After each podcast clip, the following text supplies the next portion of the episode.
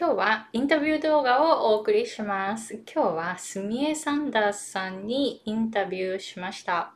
スミエさんとは4年くらいお友達なんですけれども、本当に意志が強くて、行動力があって、もうすごい、ものすごいスピードで進んでいかれる方なんですけれども、えー、スミエさんは現在アイユルベーダのコーチングをしています。じゃあちょっと、えー、スミエさんの紹介をしますね。えー、今のライフスタイルでは、叶えるのが難しいけど、実現したい夢や希望がある人を対象に朝の時間を使ってそれを実現することを世界最古の生活の知恵アーユルベーダを用いてコーチングしています。朝の2時間を使って昼間の8時間の仕事をこなすをキーワードに時間管理、健康管理、ストレス管理のコツを学ぶことができます。授業を始めたい、または拡大させたいそしてその勉強の時間を確保したい趣味や自分の時間も日々確保したい方におすすめする動画です。えー、ぜひ、えー、スメイさんの素晴らしいサービスも、えー、学びつつ、スメイさんのその行動力も、えー、どういうところから行動力が出ているかっていうのも、ぜひ、えー、このインタビューから聞いてみてくださいね。素晴らしい、えー、内容ですね。いろいろシェアしていただきました。Okay, so enjoy the conversation with Smia.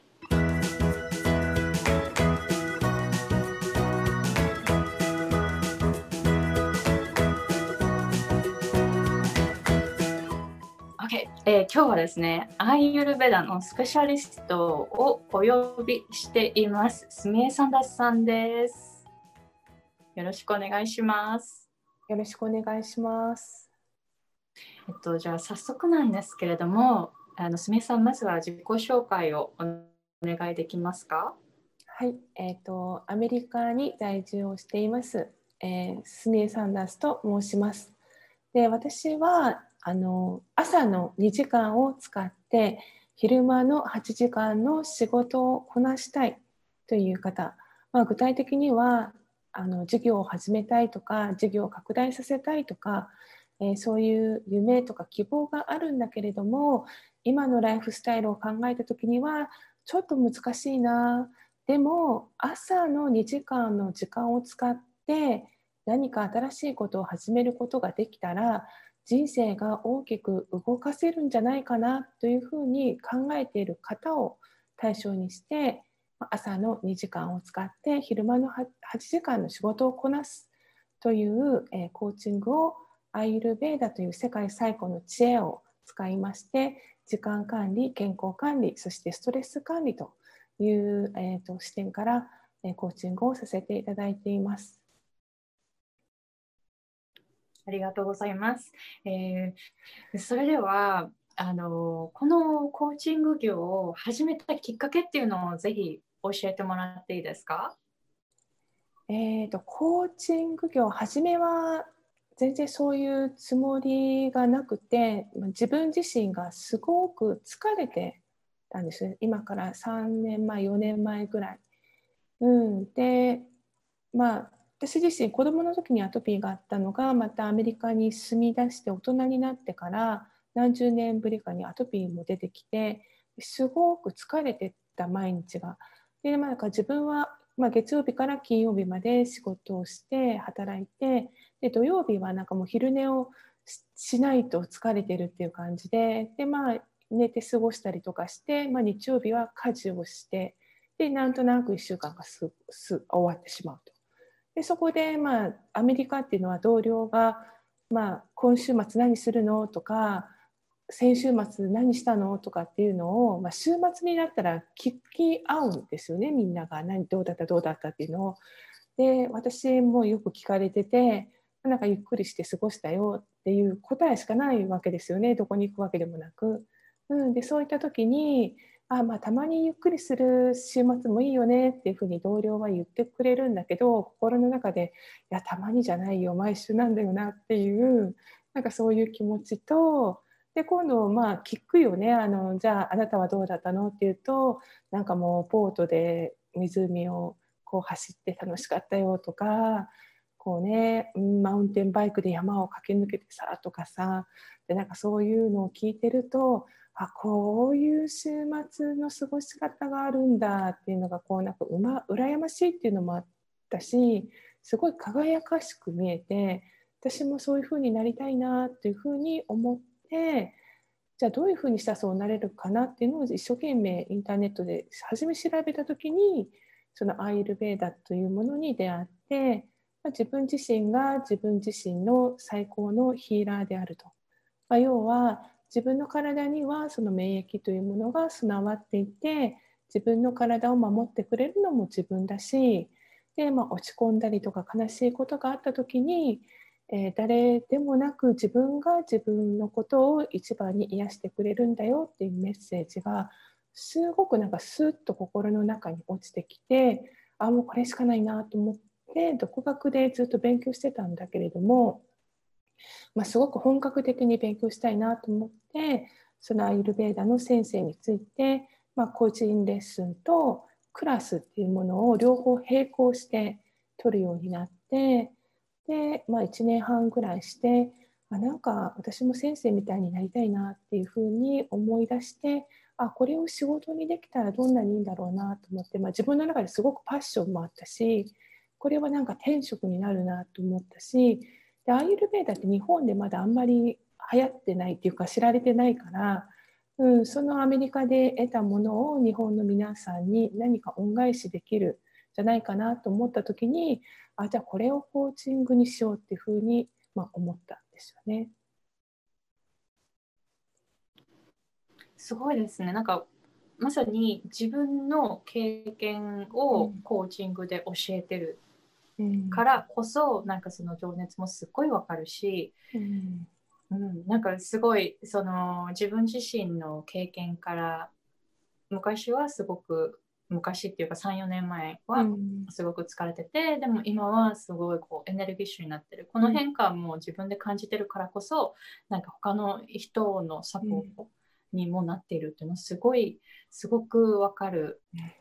感じがしました。うん、うん、私も実際今、すめさんのコーチングを取ってるんですよ。なので、すごい、あの、生活のサイクルがすっごい変わった、すっごい変わったんですね。なので、ちょっとその辺も今日聞けたらいいなと思うんですけれども、うん、じゃあ、えー、まずはそのこれこれはビジネスチャンネルなのでぜひぜひあのそのアユルベダとかすみさんが教えてる内容に興味のある方はぜひすみさんの YouTube チャンネルを見ていただきたいなと思います。で、えっと、じゃあビジネスに関しての話で言うと、えっと、いつ頃起業してでどういう最初はどういう感じでしたか？えーと、その起業を本格的にしようと思った時に、まあ、アイルベーダの知識は、まあ、これはね自負ですけどすごいあると思った。だけどもこれをじゃあ起業するとなった時にじゃちゃんとしたもので形にしたいなと思ってでアイルベーダの知識あの姉妹関係にあるヨガの先生の資格をまず取ったんですね。アイルベーダをもっと深く知るためにヨガの知識も取った方がつけた方がいいなと思ってヨガの先生の資格を取ってでその後にアイルベーダのスペシャリストという資格も取ったんですけどもそれがちょうど、えーと、コロナで騒ぎ始められた頃だから、まあ、3月とかまあ、ちょっと前から勉強し始めてで、まあ、最終的に資格が取れたのがヨガの資格が取れたのが、まあ、5月ぐらいだったんですよね。でそれから、まあ、起業をしようと思ったのが今年の5月末ぐらいでで最初は、まあ、何も分かんないから、まあ、みんながするようにとりあえず YouTube をやりますとりあえず YouTube を。でそれから考えようと思って。なので起業しようと思ったのは、まあ、5月今年の5月の半ばぐらいでで何をやったかっていうのはまずは YouTube をやりました。あの YouTube を始めるっていうのは、私もそのビジネスを教えってきて結構ハードルが高いことなんですよ。多くの人にとって。だって自分が画面に映って動画を作ってそれをこの世の中に出すって結構多くの人はできなかったりするんですよね。で、すみれさんのすごいところはとりあえず YouTube を始めてからだから本当とりあえず始めてから考えるっていうこれって本当成功者の考え方だと思うんですよね。じゃあこのマインドセットはどういうふうに身につけたんですか？えっ、ー、とねそのまあとりあえずアイルベーダというそういうスペシャリストとしての知識はあったけれどもビジネスの知識がまるでなかった。でその起業するにはもちろんビジネスの知識も必要なんだろうなっていうのは分かってたけどこんなに必要だとは思ってなかった最初。でなんか YouTube を始めたその当初は何が何だか分かんないからとりあえずやろうと思ってやったんだけれどもそれからこれはやっぱりビジネスっていうものはきっちり学ばないとダメなんだなと思ってで、まあ、結局愛子さんのビジネスコースを取ってあやっぱりやっぱり全然知らないとダメだったんだなっていうことが、まあ、今振り返ってそうなんだけれどもで結局その当時はそういう気持ちはなかったんだけれども今思うとその YouTube ってすごい、まあ、ハードル高いよねみんなにとって。で誰が見てるかも分かんないし知らない人が見てるか知らない人が見るのも怖いし知ってる人が見るのも怖いよね。で誰が見ても怖い結局はでなんかまあいろんなね皆さんいろんな立場があるしでそういうのあったけど、まあ、今が言えるのはそういう怖さよりも自分の夢を失う方がもっと怖い。だからいろんな人が見て見てたらどうしようとかいろんな怖さあるんだけどもそれよりも今はもう自分の夢を失うのが一番怖いからそういう小さいあこれどうしようとかこうなったらどうなろうどうなんだろうとかっていう悩みみたいなものはもう一切関係ない自分の中では。誰に何を思われても関係ないしもうこれはあくまでも自分がパッションを持ってやってることで多くの人を助けたいなっていう気持ちがあるから、うん、他の人が何と言われようと別に全然関係ないっていう感じ。うん、であと起業を始める時に私アメリカに住んでいるからあの一時期この仕事を全くしていない時期っていうのがあってでその時にどういうふうにしたら仕事に就けるんだろうかっていうのをすごい考えた時にアメリカ人っていうのは英語が話せるそしてアメリカ人であるっていうことがもうそこですごい優位だなと思ったんですよね。その母国語である英語というものがすでにもう喋れてでアメリカ人であるっていうことはそこでもう就業する資格があるわけですよね。で多くの人っていうのは日本人の人でもそうだと思うんだけども日本語が話せて自分が日本国籍を持ってもうもう国からあなた働いてもいいですよって言われてるっていうのはすっごいラッキーなことなんですよ。私たち外国人が働こうと思ったらビザが行ったりとか何かしらその制約があって普通は働けない。でなおかついろんな人が今英語を勉強して外国で働こうとしているけれどもそのまず日本語を考えた時に勉強する必要がなく話せる言語があるっていうのはとてつもなくラッキーなこと。っていうところを気づいてそんなラッキーなのに多くの人が大学で勉強してもなかなか仕事に就けないとかこの専攻が違うからどうだとか資格がないからどうだとかいろんなことを言って仕事に就けてないっていうこの現実を考えた時にうまく言葉にはできないんだけど、まあ、なんかもうやったもん勝ちかなと思ったんだよねその時に。だからもう何でもまあ YouTube でも何でも、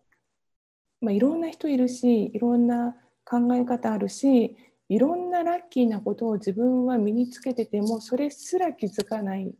人もたくさんいるし自分も含めねじゃあもうやったもの勝ちなんじゃないかなと思ってとりあえず YouTube をやってみた。うん、いやすごい。いつも思うんだけど本当にその考え方とかすごいなと思って。えっと、であのビジネスを始めて今3ヶ月4ヶ月目という状態で、今どういう感じでビジネスが進んでますか？これはねやっぱり愛子さんに教えてもらったのがすごい良かったと思うんだけどもあの今その先に言ったように、まあ、朝の2時間で8時間の仕事をこなすというコーチングをしていてそれで長期でそういうことを、まあ、健康面と時間管理とストレス管理というものが長く、え、学べるコースとそれに付随して自分自身がまずは体が楽になりたいという人を、えー、目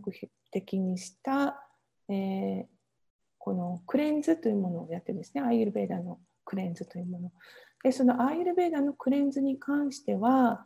え、お申し込みを開始して4日で満席になりました、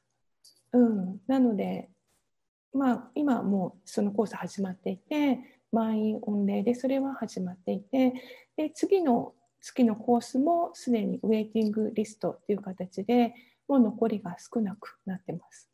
うん、なのでそこまでそこまでなってます今。うん、すっごい3ヶ月とか4ヶ月でここまで進めるっていうのはやっぱりマインドセットがすごいとりあえず始めてみようっていうところから入っている、うん、多くの人は逆からしますからね。逆あの多くの人は準備とかいろいろして準備ができてもう大丈夫って言ってから始める人が多いけどやったことがないことを準備できないから多くの人が行動できないままでいるんですよ。多分そうそういう感じのからくりだと思うんですよ。あのビジネスを教えてきて本当そういうふうに思うんですね。なので、すみれさんはその逆をやっていて、とりあえず始めてみて、わかんないけど、とりあえず始めてみてから学ぼうっていう感じで始めてから軌道修正するなんかそれがすごいあのすごいいいマインドセットだと思うんですよね。えっと、じゃあ、あの最後の質問で、えっと、その起業した時にちょっとつまずいたことってありましたか？これにちょっとつまずいてでそれをどういうふうに軌道修正させたかっていう経験ありますか？あのねやっぱり結構うまくいかないことが多いんですよ。もうすごい細かいことから大きいことまで。うん、であのうまくいかないことの方が多いと思うんですよね。自分が思い描いてたのとは違うっていうことの方が、まあ、実際には多くてでまあその成功の秘訣っていうのはチャレンジし続けることとえーとまあ、軌道修正し続けることだと思っているからそのまあそのうまくいかない時に、まあ、結局は続ける選択とやめる選択とあるんだけれどもまあ私の場合は結構三日坊主なことも多くてやってみてダメなら、まあ、向いてないなとはっきり分かればもうそれはもう未練らしくすぐやめることもできるんだけど、まあ、この起業に関しては自分がこのパッションがまだあるからじゃあまあ続けてみようという形でまあその夢がある限り続けようと思って続けてる。で、まあ、うまくいかないことがあった時にはやっぱ軌道修正が、まあ、そこがすごい大事であの100とかね千密っていう言葉があるんですよ。でまあ、例えば千密っていうのは投資の世界で使われる言葉でまあ、1000個投資をした中で3つ儲かれば御の字っていうような感じで投資家ってすごいなんかすごい儲けてる感じあるんだけども結局どんなに儲けてる人も1000個ぐらいは失敗してるんですよ。負けてるんですよ。負けてるっていうか負債が出てる。でこの YouTube なんかでも100って言いますよね。100回100回やってスタート地点とかそのビジネスも大体100回ぐらい何かつまずいたり失敗してどうにかやっていくっていうのが、まあ、その成功者の人がまあよく言ってることで、まあ、じゃあもう自分も100回ぐらいは失敗するもんだななんだなとか100回ぐらいはうまくいかなくて当たり前なんだなっていうふうに思ってあのうまくいかなかった時はこれはまあ誰でも通る道なんだろうなと思って、まあ、自分がパッションが続く限りはやろうっていうふうに、まあ、思うんだけども、まあ、でも愛子さんに教えてもらった、まあそのね、ターゲットを決めるとかそのビジネスで大事なポイントっていうのがあるんですよ。だからその愛子さんに教えてもらったそのビジネスにおける大事なポイントっていうのはぶれないようにいつも持っていてそこそこのぶれないように持ってるものはぶれないんだけれどもあとはま軌道修正させるっていうか、まあ、もうゴールは変えないんだけどたどり着く方法は100通りも200通りもあるっていう感じで、まあ、そこはフレキシブルにいけばいいなっていうふうに思ってます。すごい。本当に。本当にあのなんだろうな。なんかなんか多くの人が例えばその行動しない理由は間違いたくないんですよね。あのよくビジネスコースを教えててその人の行動とか今学んでるんですけどその心理とかすごく学んでるんだけどそのなかなか行動できない人はなぜなぜ行動できないかというと間違うのが嫌。やっぱ間違うってすごい脳の,、あの拒否拒否反応が大きいじゃないですか。だからその辺はすみれさんはもう間違うのが当たり前。まずは間違うっていうのが全体になっていて でそれを軌道修正させて自分のその自分に合った方法を探していくっていうことを実際にされているっていうのですっごいだからこの34ヶ月ですっごい進んでいるのを見てあやっぱりマインドセットってすごい大切なんだなっていうふうにすあの再確認をしていたんですよね。うん、で今すみれさんは YouTube も始めてでそれと同じ内容をポッドキャストにも始めて、えー、なので YouTube とポッドキャスト両方持っている状態ででカジハビももうすでに使われていてもういろんな 意味でジャンプスタートしてるんですよ。多くの人が多分23年かかることをもうこの34ヶ月でやってると思うんですね。このこの何て言うんですかね。こうどんどん進む方法方法って言うんですかね。なんかマインドセット何何かなんかすみれさんが行動がなかなかできないでいるというコーチの方にメッセージを送るとしたらなんかどういうメッセージがあると思いますか？どういうふうにしたら行動をパッてできるようになると思いますか、うん。まあ、私はその朝の時間を使ってっていうことをコーチングしているから、まあ、それを使わせてもらうと朝の時間をなぜ使うといいかっていうのは朝の時間って皆さん予定が決まってますよね。次の予定が決まってますよねだからその決まった時間内にやろうと思ってやるんですよ。でそれが夜の時間になるととりあえずここになるまでやってみようとか終わるまでやってみようとかとなるとダラダラダラダラなんですね。で仕事とか勉強とかそういった類のものってキリがないんですよ。終わりがないっていうかキリがない。それを周知して覚えておかないとここまで到達するまでやろうとかこれができるまでやろうっていうふうに思っていたら絶対ダラダラなって進まないから朝の時間を私がコーチングで使いましょうって言ってるのは皆さん次の予定があるから15分で終わらせないといけない30分で終わらせないといけないってその決まった期限でできるから進むんですよね。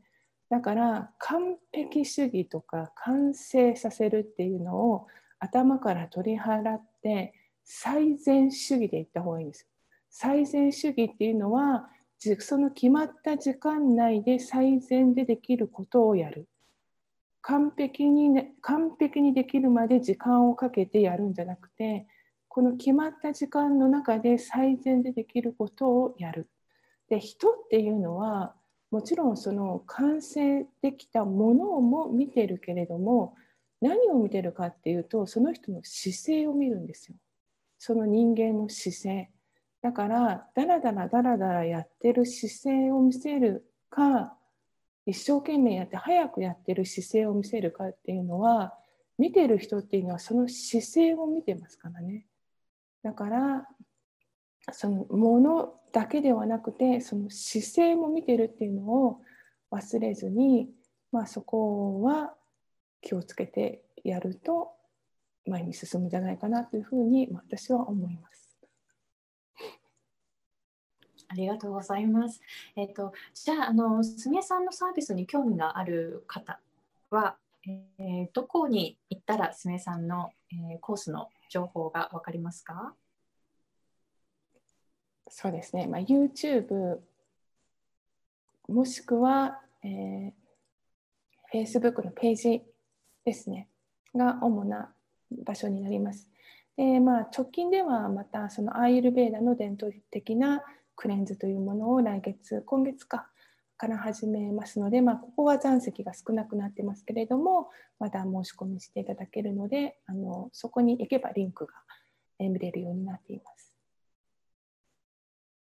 ありがとうございます。じゃあ、リンクの方は、えー、私のこちらの方でも、えー、概要欄の方に貼っておきますので、興味がある方はぜひ、スミエ・サンダーズさんの、えー、ソーシャルメディア、えっと、SNS、えー、YouTube などをチェックしてみてください。じゃあ、すみえさん、今日はどうもありがとうございました。ありがとうございました。